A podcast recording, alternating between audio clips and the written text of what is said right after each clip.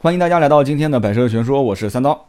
上个星期呢，跟大家聊了一下，说这个三刀压力比较大，结果呢，呃，生了一个小病啊。后来呢，很多人也都挺关心我的，感谢啊，非常感谢。那么也有人说啊，但也是关心的讲，说这个毛病呢，哎呀，这个细菌一感染，你可能就带一辈子啦。说这个毛病呢，可能不能根治啊，就说的我心里面挺瘆得慌的啊。后来呢，我就问了身边的一些这个朋友啊，医医院的朋友，他们就跟我讲，他说，哎呀，没那么回事，每个人身上都有病毒啊，谁没有呢？对吧？说这个平时休息好啊，就就正常调整就 OK 了，就压力不要太大，不要太辛苦。然后呢，这件事情也让我觉得应该有必要在节目里面，因为毕竟有这么多好朋友在听嘛，也跟大家提醒一下，不要熬夜啊，不要熬夜，不要过度疲劳啊，身体干坏了不值啊，真的不值啊。所以呢。年底了啊，我前段时间也是去一个工厂见了几个好朋友啊，我发现他们的微信的朋友圈里面也是天天在刷，嗯，都是在加班啊，都是凌晨，所以呢，这个事情就让我觉得确实是老天爷在给我提醒啊，不要那么拼啊，钱是赚不完的，况且没赚什么钱，没赚什么钱。然后另外一个呢，就是怎么说呢？以前我曾经啊也有过一次经历啊，一起床的时候发现后背特别疼，后背啊。人家讲男人两个地方不能疼，一个是腰，一个是背啊，所以那天我就慌了啊。呃，一会儿跟大家讲这个故事啊。那个什么，我记，我觉得节目一开始还是跟大家先说一件事情比较好。我最近发现呢，这个新浪微博啊特别有意思，为什么呢？就是微博和微信这两样东西啊，我现在越来越发现这个微信的朋友圈好像不行了，而且这个水军特别多啊。我真正想关心的那个人，这个不是那个人，就那些人啊。我要说真正想关心的那个人，那稻草听见又不乐意了。我真正想关心的那一部分人，很多他们的朋友圈我是看不到的。但是我不想关心的那些，对吧？什么微商啊、卖二手车的啊，天天在刷啊，所以我对这个朋友圈感觉是越来越没什么兴趣。但是微博我觉得现在越来越好玩啊。微博里面现在我每天在上面看啊，很多的一些信息，而且我发现现在好像很多很多我身边的朋友都开始回到微博的上面来了啊。所以因此今天啊，我做一个小小的宣传啊。三刀的微博开始更新，每天都更新，而且大家如果最近关心的人应该看到了，我更新微博的这个效率还挺高的啊。新浪微博搜“百车全说三刀”，你或者直接打三刀，应该能看到我那个头像还是比较明显的啊。百车全说三刀，今天这期节目结束之后呢啊，发一百块钱红包啊，我觉得这个微博红包挺有意思的，说发就发啊，发一百块的红包。然后呢，发一百元的红包之后呢，有一个口令啊，口令在节目的当中或者结尾我会告诉大家。啊，四个字啊，你继续往下听你就知道了哈。我现在还没想好，做节目的时候我在想是什么什么口令。然后呢，我继续讲刚刚那个腰跟背的事情啊。有一天上午起床的时候，我就发现我这个背和腰啊，不对，我就是这个后背啊，感觉很疼。我每次坐下来的时候，一起身，哇，我那个那个背啊，就感觉浑身就不得劲啊。东北人讲叫不得劲啊。那怎么办呢？当时后来有一个兄弟就跟我讲说，你可以去推拿啊，去拔个火罐啊什么的。就给我指点了一个小区里面的啊，说这是神医，啊，很多人呢都是身体不好都去了啊，甚至还有一些人绝症啊，去了以后都说治好了啊，所以当时我就说那就去试试看呗，对吧？这小毛病应该问题都不大。去了以后就发现啊，就是一个民宅啊，就家里面 就是一个老太啊和一个少妇两个人在吃饭，搞得我也很尴尬啊。进门之后啊，就就就说那就推呗，嗯，然后呢这个少妇就说。那到房间里去推吧，嗯，然后呢说你这个不适合推了啊，你这个应该是拔火罐，可能是寒气啊。我跟他讲我什么个情况，然后就拔火罐，我没拔过，我从来没拔过火罐。一进门啊就把窗帘给拉上了，他让我脱了，脱了衣服，搞得我很紧张，你知道吧？真的啊，这虽然说这种场景我见的也不少，但是这个确实很紧张。然后你脱脱呗，谁怕谁呢？我就把衣服给脱了。他说你怎么就只脱衣服呢？裤子也脱啊？这搞得我当时很尴尬，真的确实很尴尬。后来我一想也对啊，这拔火罐，我一开始以为拔火罐都是拔后背，你知道吧？结果不知道他这个脚也得拔，而且不是那种裸裸裤腿的那种拔，就是从小腿一直到大腿到屁股这个位置啊，他就脱啊，最后脱的只剩个三角裤头儿啊，就就趴那个地方就拔啊，后面就不跟大家讲，反正就是一句话，大家不要太辛苦啊，这个身体别搞别搞坏了啊。你要如果说身体不好，将来什么拔火罐啦、推拿，推拿更痛苦啊。前段时间去推拿，我就发现啊，也是更痛苦。这按着你，简直是浑身上下，而且我又怕痒，我反正什么地方我都怕痒。哎呦，我跟你讲，那简直是生不如死啊，欲仙欲死的感觉啊！你还得给他钱，关键。所以呢，这就是关于身体的事情啊。然后呢，推拿的时候，这个医生跟我讲了一本书，他说：“这个小伙子这么年轻，对吧？感觉你这个湿气寒气比较重，嗯，可能压力确实也比较大，说你的身体内藏不住气啊，说你回去看本书《黄帝内经》，我说那书我知道，对吧？但是我看不懂，对吧？他跟我讲说，你可以回去找一本叫《白话解》啊，叫《黄帝内经白话解》，它是分那个叫《素问》啊，《素问》那个叫灵灵区是吧？两个版本，但是那个好像是偏什么针灸啊、推拿什么的，我也不太懂啊。反正就是就是这个《素问》比较好，就老百姓经常会问一些简单的问题啊，他会回答。后来就买了一本啊，买了一本之后看了一下，很有用，真的啊。有段话，我觉得今天节目一开始也也确实应该送给各位。啊，当时就翻了十几页，我就看到其中有一段话，真的讲得非常好，讲春夏秋冬四季。现在不是冬天吗？啊，他当时就这么说的，他说，这个冬天呢，这三个月啊，是万物生机潜伏的时候，就是它要潜伏避藏的时候。所以呢，寒冷的这个天气呢，水会结冰，地会冻裂，因此呢，不要扰动你的阳气啊，应该早睡晚起。我的个天，早睡晚起啊，大家听好了。所以一定要等到太阳晒屁股的时候才能起来啊，而且要避开寒凉，避开寒凉，接近温暖。你看老太太，你看那些长寿的老太，中午都都会在那个太阳光底下晒太阳，眯着个眼睛，旁边蹲只猫啊，这边晒太阳。所以说要避开寒凉，接近温暖，不要让皮肤开泄出汗。哎，这个很关键啊。说要使阳气藏而不泄啊，这个时候应该是什么？冬天是藏伏，对吧？很多的这个动物冬天冬眠。大家可以看看我的微信啊，哦，我微信可能大家看不到啊，可以看看我的微博。但是我相信盾牌有的时候会在我的微信导一些图片发到这个朋友圈里面，大家可以看一看。我是在冬天来临之前，又是买运动鞋啊，又是买足球鞋，又是买篮球鞋，然后天天一个星期两场三场篮球啊，天天在出汗啊。你要按照《黄帝内经》里面的讲法，就是冬天是不宜让皮肤啊开泄出汗，让阳气外泄啊。所以呢，你说不得病，那真的是奇了怪了啊。他这个道理其实我觉得是说得通的啊。到了春天的时候，你冬天没有聚气啊，伤了肾。他说这个道理，如果你要违反的话，你会伤肾。那么到了春天的时候，你就会得病啊。因此冬天是闭藏的季节，所以要学会啊，春季生养，这个这个这个冬季这个这个应该讲聚气是吧？大概是这么个意思啊。哎呀，所以这么一讲的话，我现在这几天就就像一只乌龟一样，我就在待在家里面，我就不出去了啊。大家也也，我希望听我的节目不仅仅是了解车啊。了解一点这个这个养生的，我觉得也不错。那么大家关心我，我也关心大家，所以今天这期节目呢，我们回到正题，我们跟大家聊什么话题呢？啊，我们就是聊马上要过年了，我觉得啊，三刀觉得买车卖车用车，你必须要知道的几件事情啊，也不一定就是八件，但是我后来写了一下，把它重新整理了整理，发现哎，差不多就是八件事啊，八个主要的关键点。呃，怎么说呢？三刀也就只是对车这方面有那么一点点小小的了解啊，小小的了解。最起码在销售买卖这个过程中，我觉得啊，给大家提点意见还是比较有用的啊。那我们就一个一个的聊啊。第一个呢，就是买车方面。买车方面的话，大家知道，越临近年关的时候，我越不建议大家去订车了。为什么呢？因为基本上年底绝大多数的经销商任务都完成了啊。经销商的任务呢，一般都分年度任务，包括还有单车型任务。所以呢，整个店面的年度任务。我我个人，你别觉得说好像今年车子卖的不好啊。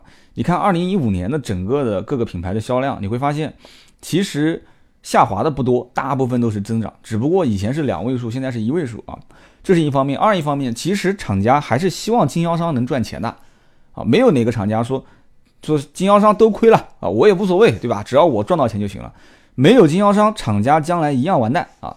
所以经销商跟厂家之间的关系是很暧昧，因此。在临近年底的时候，很多厂家会给经销商，啊，也不是说到临近了，一般下半年的这个初期七八月份的时候，就开始会调整全年任务，基本会拉着经销商去完成。因此，一般在十一月份、十二月份基本都完成了。那么现在都已经一月份了，一月份是相当于什么呢？相当于二零一六年的一个新的年度计划的开始啊，谁都不着急，现在哪个都不急。厂家那边发货也不是很着急，厂家也不急，是经销商也不急，所以货源很成问题。那货源成问题的话，价格自然也就会啊相对放的比较少啊，优惠比较少。所以现在这个季节，你要是去买车，赶在年前的话，会比较麻烦啊，优惠幅度会比较小。这是其一，其二呢，就是基本上绝大多数的 4S 店在现在这个光景啊，就是马上要在年前，都知道啊，来买车的是什么人。都是百分之九十以上要买现货的啊！这个时间段，如果说大家去说我不要现货，我现在定，年后再提车，那很容易会出现什么问题呢？你现在定年后提车，年后又是一个价格啊，甚至于现在有些车型赶在年前还做了一次换代啊，就是你如果在换代前订那辆车，到了换代那个时候就小小改款啊，大家应该知道有些车型啊就在正好年前赶到这一波做了一次小改款，所以你年后再提和年前提，你可能出现一个新老款的一个区别，那优惠幅度和价格又不一样啊，你给自己其实也是添了麻烦。那么因此呢，年前订车年后提。在我之前工作的那么多年当中，极其少见啊，就是基本上这种的人是非常非常少，绝大多数都是，如果从现在开始算起到啊，今年过年应该是二月几号？二月七号，百分之九十以上都是来了刷卡提现车啊，最起码你要保证我在二月七号前帮我把手续都办好啊，办好以后我要开走。所以，那么回过头来讲呢，这就是我要讲的第二点了，就是订车的时候提车的时间一定要写清楚，装潢的时间一定要提前安排好啊。我刚刚讲的第一点就是这个年，这个这个时间和光景，我建议大家就不要再去买车了，特别是热门车型啊，特别是热门车型，就算去买，你可以考虑看看它的库存车，凡是仓库里面没有被定掉的，4S 店里面现在如果特别是跨年的，去年的库存到了今年啊，半年以上的这种车，如果颜色不太好或者配置比较高，一般正常 4S 店啊，如果将来还要面临一次小换小换换代啊或者改款的这种车型。基本上这个时候你去谈一谈，价格还是比较容易谈下来的啊。那么我刚刚讲的第二点就是订车时间，订车时间现在大家一定要注意几件事情。第一个，大家有没有想过一件事情啊？现在天寒地冻的，天气越来越差，北方的汽车生产厂家发货是一个大问题啊。我们经常会遇到啊，什么长春啦，对吧？北方那一带东三省啊，包括北京、天津、河北这一带都有汽车生产厂家啊。这些汽车生产厂家。物流是一个大问题，大家别不要觉得说这个好像跟我没关系。如果你现在要买车，跟你息息相关。按照正常讲啊，以南京为例，从长春这个地方，因为以前我在奥迪嘛，对吧？从长春发南京，一般正常的话几天吧，反正我也记不得具体几天了。但是呢，如果赶上像现在这种天气，就号称叫霸王级寒潮啊，那这怎么办呢？全高速公路全部都是封锁啊，那就是说这条线。很多的这个大板车司机根本就走不动，长春的这个大库就出不来，就算出来了，开一天也得碰一天的运气啊！开一天到了一个地方，发现前面的高速公路又封掉了，对吧？每个城市封不封路，根据情况不一样，不一样嘛，所以就会出现这个物流的问题。最长的我们见过多少天？将近二十天时间，从长春啊，说长春的仓库说这车已经上路了啊，我们当时想上路了嘛，最多十天以内肯定到了，对吧？结果将近二十天时间才到。那么这还好啊，我们当时那辆车还在年前到了，可以负责任的讲，二月七号过年，现在是一月的二十三号，也就是不到十五天的时间，对吧？七天七天十四天，那么也就是说十五天左右的时间，你要去赌一把啊，说这个车一定要在过年前到，我个人不是很建议，所以这就是我要提的第二点，就订车时间你要看你是买的南方的车还是北方的车，南方的车，比方说你在南京买买一个上汽的车，那基本上没问题，从上海拉到南京。啊，特别有的车可能还是在南京产的，啊，那那基本上就没什么问题，这是很现实的问题，大家不要笑啊。你买一个北方厂的啊，北方产的车，或者你买一个西边产的车，啊，南方的还好啊，像广州那边也有很多的生产厂家，一般运输都不是很成问题啊。但是也是南方运南方，你要是南方运北方还是有问题，所以这个我觉得是一个啊比较大的一个问题点，就订车提车的时间。那么装潢的时间为什么讲一定要提前说好呢？因为装潢很多都不是 4S 店的自己的员工啊，很多都是第三方外包的。第三方外包的很多一些厂家，就是不叫厂家了，就是经销商。大部分因为到快到临近年底的时候，大部分的人也就不苦那几天钱了，大家都想错峰，都想这个这个原因，我马上到后面很多关键点上我都会说，就是大家都会错峰出行，就不想赶到这个春节回来的这个春运潮，所以很多人都会提前回家，因此人手是不够的，人手不够。那么中国人又喜欢赶着在年前去买车，所以装潢就会扎堆啊，就会扎堆。你要如果真正好好掐在二月七号过年前说把车给提到了啊，我可以负责任的讲，你就算新车提到了，也不一定有人给你贴膜、装导航、装倒车影像。所以你装潢时间一定要提前安排好，所以不要那么赶啊。再跟大家提一下，不要那么赶。如果真的你要是运气好，说车子到了啊。但是装潢可能对方不敢给你保证，我建议你不要为难别人啊，不要为难别人，不要拖拖拉拉的去赶到那个时间点去搞装潢，贴的那个膜也不行啊，天也非非常冷啊，大家那个贴膜的人心情也比较着急啊，可能也是被你拉回来，然后加了个班凌晨啊凌晨可能不会啊，晚上七八点再帮你贴膜，一边贴，人家可能还一边给你抱怨啊，就骂骂咧咧的。你说这个膜能贴好吗？这都是我的亲身经历啊，所以跟大家讲一讲啊，不要太不要太赶，扎到那几个时间点。所以订车提车，我个人建议就不要在这个时间去去去扎堆了啊。如果一定要现在去买，我个人强烈建议大家去选，呃，各个经销商啊，库存大概在半年以上的啊，颜色啊、配置啊，可能颜色不是主流的颜色啊，配置可能各方面是会比较高，跟他谈价格啊，跟他谈价格，这个时候谈价格可能相对会好一些啊。那么这是新车，二手车的买车方面呢？同样的道理啊，在二手车市场，其实现在应该是属于一个怎么说呢？买车可能不太合适的季节。为什么呢？因为基本上现在是二手车车商出去收购车辆价格最高的时候啊。这等会儿会说卖车，其实这反而是一个大家卖二手车的一个好时节。但是有谁会在快过年的时候去把个二手车给卖了？还真的非常少。大家有没有发现，其实现在卖二手车的人都很少。可能大家也会有一种想法，就是说，除非是买新车啊，叫旧的不去，新的不来。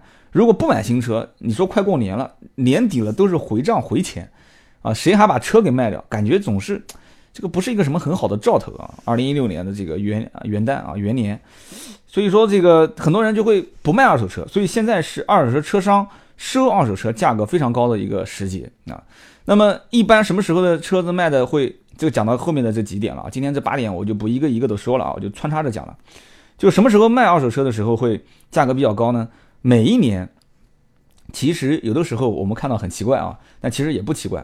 三四月份的时候啊，三四月份什么时候呢？基本上很多人的工作都稳定了啊，年底可能很多人过年过完以后就跳个槽，跳完槽之后，对吧？年终奖也拿到了，然后新单位也换了啊，到了个新单位，新新年新气象嘛，对吧？新单位新的朋友圈。给自己树立一个好的形象啊，所以三四月份一般在本地人在本地购车这种现象会非常多啊，所以三四月份是二手车的一个买卖的一个小高峰，所以三四月份的时候呢，买车比较划算啊，车子比较多，然后价格呢挑选的这个价格比较好，挑选的车型也比较多。那么现在呢，就年底这个时节，个人觉得是一个卖车比较好的一个时节啊，二手车车商收购价格都比较高，特别是热门的二手车，就是车商跟车商之间会互相倒。啊，倒腾一些二手车，我们俗称叫批发。那么这个时候呢，为什么会说价格比较高呢？这个时候谁手上有客户啊？就是车商的手上谁有准客？就比方说，人家打电话给我说：“三刀啊，啊，我准备买一辆这个大概在十来万的一辆凯美瑞啊，有纯排量呢啊，说二点零的啊，好，什么年限啊？那反正十来万你自己看着办吧。那么这个时候，其实在车商之间互相倒这个车源啊，谁手上有客户，谁就敢高价接这个单啊。所以这个时候，不管是批发还是零售，其实二手车畅销车型都特别容易出手啊！很多人都赶在年前，因为二手车大家知道，二手车又不用交税啊，就买个保险，甚至有的二手车都有保险，就直接过个户，当天付钱，当天就开走。所以二手车它没有那种时间上的拖沓啊，当当天看当天拿啊，所看即所得。所以呢，很多人就会选择二手车，呃，去在年前购买啊，所以因此就会出现一个年前的。二手车的一个怎么讲呢？倒不是说是买卖的高峰，就是车商手上缺车，车商手上缺车，缺车怎么办呢？高价收购。因此这是卖车方面。那其实也刚刚就顺便说到了买车方面。那么卖车呢？我给卖车的人，就是我们很多的刀客啊，可能年底想卖车，我给大家提个醒啊，就是说一定要看清楚自己的啊，包括保险啊、年检，包括你需要更换的易损件。有很多人讲说，那这个保险年检，我车都不自己开了，我管它那么多呢，我直接卖了呗。啊，包括这个易损件也是的啊，我不我不换了，刹车盘我也不换啊，这个叫什么轮胎我也不换，什么我都不换。哎，没关没关系，你不换不要紧。我的意思是什么呢？就是你要提醒，如果你是 C to C 啊，现在不是有很多什么瓜子优信 C to C 嘛？当然了，他会帮你去检查。但是如果说你自己挂在网上卖，我强烈建议你啊，你在卖的时候。不要投机取巧，我相信很多人在卖二手车的时候，什么保险啊、年检啊都要到期了，刹车盘也要换了，刹车片也要换了，轮胎也要换了，对吧？跟下家要提个醒啊，不要不要不说，要提个醒，可能他会带一个懂行的人能看得出，但我个人建议你，你还要说一下，毕竟是大过年的啊，大过年了，如果人家把车开到高速公路上面胎爆掉了啊，或者刹车盘各方面原因车子一打滑啪撞了啊，或者是因为你没有告知。啊，而脱保没有保险啊，或者没有年检，我跟你讲，人家过完年回来一定会找你算账啊，一定会找你哈。所以这些事情都是我们曾经遇到过、发生过的。我想到哪边说到哪边。卖车方面，我对于个人卖家只提这个醒啊。对于商户来讲的话，我觉得没什么好说的，大家都同行哈，都懂。那么对于用车方面的话，我个人有几点建议啊。首先，用车方面，很多很多人在年前年后都会，就是特别是过年前后啊，应该应该讲，包括很多人都在年前买车。都会忘了自己的年检和保险时间。我再次提醒，二月七号啊，二月七号就过年了，放假了，不要赶在最后的那几天时间，甚至于脱保啊，甚至于说嗯没有年检。很多人开车都是跑长途啊，过年回家都是比较远，很辛苦。七号到十三号放假，如果在这个期间你要是如果脱保了，或者是这个年检没有做啊，那我觉得你你这你这个年肯定也过不好。这个刚刚我在讲到二手车销售卖买卖的过程中，我也提到了这一点啊。那么其次呢，我还要讲一点，就是说，很多人会想说，哎，我呢车上有点划痕啊，有一点小瘪糖什么的，我想年前正好走个保险啊，一起修一修。我给你们提两个醒啊。首先第一个醒啊，我们刀客大家一定要知道一件事情，年底保险公司接类似的案件太多太多了啊。我前两天跟保险公司的人打球啊，也是在聊这个事情。太多太多了，真的是，这个案子就是年底的时候要把说这个车上的划痕啊什么做一做。这个案子现在在保险公司已经啊天天在开会在说在聊这个事啊。大家如果有保险公司的朋友、定损员啊什么的，你可以去问问。就各地的这些理赔部的经理啊什么的，就天天盯到这些事。所以我不敢说是百分之百，但是绝大部分我相信啊，一些保险公司现在对于理赔、对于你的报案审查会相对严格一些。你看有人讲说。那案子都接不过来了，还审查那么严干什么？如果是几百啊、小几千的这种案子，一般可能也就糊弄糊弄就过去了。但是我可能在这种媒体里面不太好这么讲，但是事实情况就是这样。几百块钱的案子，可能大保险公司也就不怎么审了啊。有的有的保险可能几百块钱或者千把块钱以下，连现场都不看啊，你只要有有照片就可以了。但是你要知道，有很多人的划痕啊、别糖啊什么的不在同一个位置啊，有的时候可能修理厂或者 4S 店说你应该是同时报两次险。啊，但因为很多地方连报两次险的话，你今年如果没有理赔，就这两次也不会有什么啊保险那个额度上升，所以呢，就是说保险额度没有大调整啊，那么因此很多人觉得比较划算，就想年底前就把它给做了。但是我还是要提大家一个醒啊，首先一个保险公司不会傻啊，不会那么傻，你现在这样子去报案，我很有可能如果时间比较紧，你按照现在来算的话，很有可能你会给自己添麻烦啊。具体什么麻烦我不多讲了，反正我觉得是会添麻烦。那么另外一个呢？为什么不多讲？因为你想听，我也不敢讲啊。就是老罗讲的那句话。那么另外一个呢，就是现在年底，不管是 4S 店还是修理厂，你自己去看看。修理厂，你家门口你可以去看，我三刀说的一定不会错。基本上只要有钣金做漆的，啊，一辆接一辆，肯定很多车都停在那些小修理厂门口等着做漆。4S 店就更不用讲了，我不夸张的讲，那些热门一点的品牌啊，什么大众啊、福特啊、奥迪啊、宝马、奔驰啊，你去看他们的后厂车间里面的钣金做漆的那个漆房，你去看，肯定都已经车都排不下了啊，一大票的人在那边赶着说要在过年前把这事情给办了。那么你要如果现在不去，你现在去可能排也要排很长很长时间。你现在不去，你再往后拖，你拖到说过年前，你催着他又要送香烟啊，又要干嘛的？说打个招呼找熟人啊，赶紧啊，早点给我把它弄弄好啊！啊，我且不说是不是能给你赶工期赶出来，嗯，这个施工质量其实就我觉得你要好好想一想了。毕竟做漆这个事情也也也花费不小啊，花费精力也花费钱。赶工期加速它的进度，这里面有很多的细节。改天我们可我可以请一个油漆工过来跟大家好好聊聊。但是有一件事情大家可以想一想啊，南方城市我不敢讲啊，就是中原往北啊这些城市，大家可以看看零下多少度啊，零下多少度。大家如果装修过房子，应该知道装修房子的时候，油漆工一般天气太冷，他就不建议你再装修了，因为这个油漆施工啊，一般正常施工温度建议是在五度。往上走啊，就不要在摄氏五度的时候往下啊。现在都是零下多少度，都是霸王级寒潮，而且湿度说不能超过百分之八十五，是吧？啊，我也不太懂啊，我随便说说。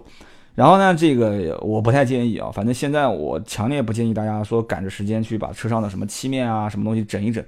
反正小划痕、小碰擦又怎样呢？对吧？你过年走走亲访友，人家只在意你开的什么车、什么牌子，人家也不会细看说这边有个划痕，那边有个别糖什么的。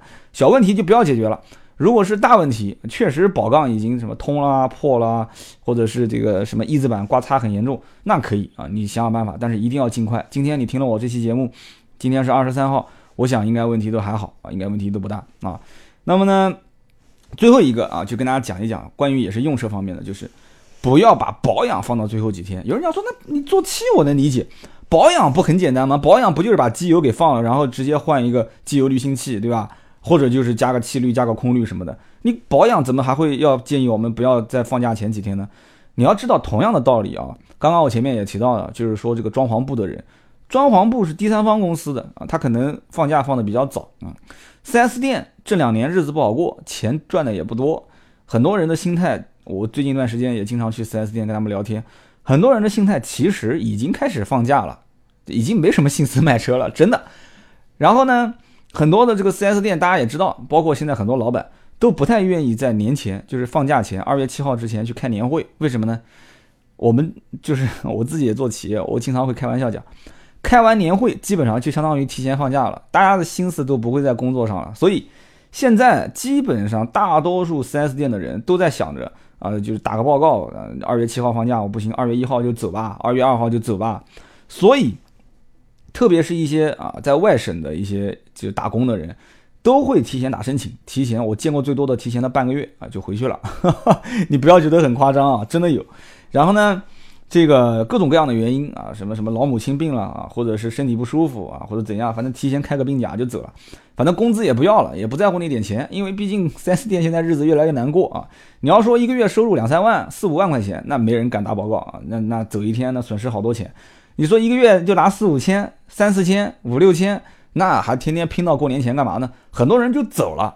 所以呢，4S 店的后场，包括前面的 SA，就是那个售后服务顾问，包括后场给你换机油的啊，给你去去这个这个这个做保养的这些人手也不够。然后大多数的人也是喜欢凑着过年前去保养车，所以你可能会早上去，结果发现你到晚上天黑你才回去。然后你在 4S 店又是拍桌子，又是瞪眼睛，又吵架什么的，4S 店的人也很为难啊，说那你去看一看啊，前面等了那么多人啊，对不对？所以 4S 店的后产后场的人手其实本身也不够啊，也不够多，所以我建议呢，就大家还是这个不要赶到这个时间去，因为毕竟很多人都是错开高峰啊，提前回家 happy 了啊，这些这些啊服务性行业的很多人啊，提前保养，如果不提前保养，你只要不会严重到脱保，我讲的脱保是什么意思呢？很多车。我看到我们论论坛里面有很多人在问啊，说这个，呃，什么就是啊，我不去保养啊，会不会脱保什么的？其实大家要知道一点，保养手册上的保养的间隔时间不一定是你的脱保时间啊。你可以打四零零电话问厂家，那就比方说我以前从业的奥迪嘛，奥迪当时写的是五千公里或者三个月要一次保养，但是其实官方的脱保时间是一年啊，或者是一万公里。所以这个脱保时间跟你的正常的保养手册上的时间不一定是一样，但是现在好像也改过来了，改成七千五啊，是吧？然后或者是三个月，但是还是其实半年或者一年。现在政策我也很多年没看了，也在调整，所以你可以打四零零电话去了解一下，就具体的一个脱保时间，只要没有超过两次间隔的脱保周期啊，我建议你就不要凑这个热闹。从今天听到我节目开始啊，你你这两天去还好，你过了。一月底到了二月份就不要再去了，你就赶紧你你能保就保，不能保不脱保的话你就正常开，开完过年以后，过完年之后回来回来保养，基本上没什么太大问题啊。今天节目呢大体上就这么多，说了大概八大方面，包括买车卖车以及啊用车方面的一些事情。哎，好像我这个红包的呃这个口令忘了讲了啊。快过年了，我觉得大家呢确实我刚刚讲的不要太辛苦，不要熬夜。啊，所以呢，对自己的身体还是要要多多照顾。所以呢，我觉得用个最简单的这个词来作为我们今天红包的口令吧，就是身体健康啊！真的，我觉得三刀是这么认为的啊，钱挣多挣少都无所谓，但是身体健康很关键。今天的红包口令叫做身体健康，哎，听到最后的都是铁粉，现在铁粉有福利了吧？哈哈，铁粉有福利了啊！虽然不多啊，一百块钱的一个小红包，但是我呢，其实也是有点私心。啊，我希望大家多多关注我的新浪微博啊，叫“百说全说三刀”，或者你直接打三刀就可以了。因为微博，毕竟其实我我敢于公开我的微博，我觉得我也是一个堂堂正正的人。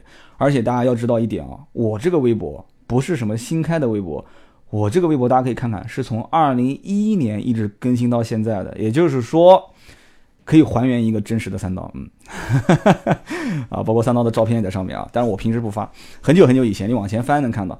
行啊，新浪微博啊，口令，身体健康四个字啊，一百块钱小红包。以后的节目我不敢保证每期都有啊，但是大家都仔细听，应该啊，三刀手头不是很紧张的时候啊，我们尽量就拿一点钱发一发。哎呀，这个金牛座，金牛座大家都懂的。好，今天这期就到这里啊，我们下一期接着聊。